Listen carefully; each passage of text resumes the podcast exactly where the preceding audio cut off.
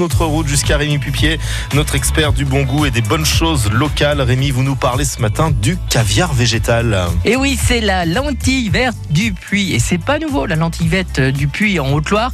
Ça date d'Hérode. On a même trouvé à Saint-Paulien des lentilles carbonisées dans une poterie gallo-romaine.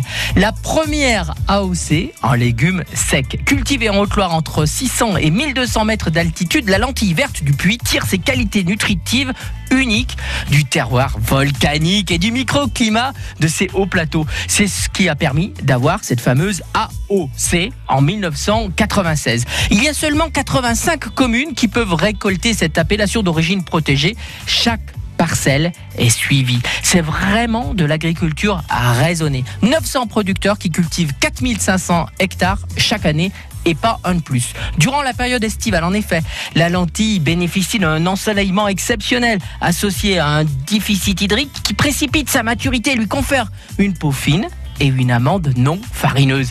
N'est pas lentille du puits qui veut. Et si vous ne voyez pas la différence, bah mettez des lentilles. Ah bah, elle était facile celle-ci, mais justement, c'est quoi la différence? La cuisson, Ah. plus rapide, un goût plus délicat, plus de protéines, moins d'amidon. Les lentilles vertes du puits figurent sur les plus belles tables euh, en entrée en accompagnement et même en dessert. L'ODG, c'est l'organisme de défense et de gestion de la lentille verte du puits, a été créé en 2008. C'est une association organisée par un interprofessionnel qui a pour but de gérer la partie administrative et la certification de l'AOP.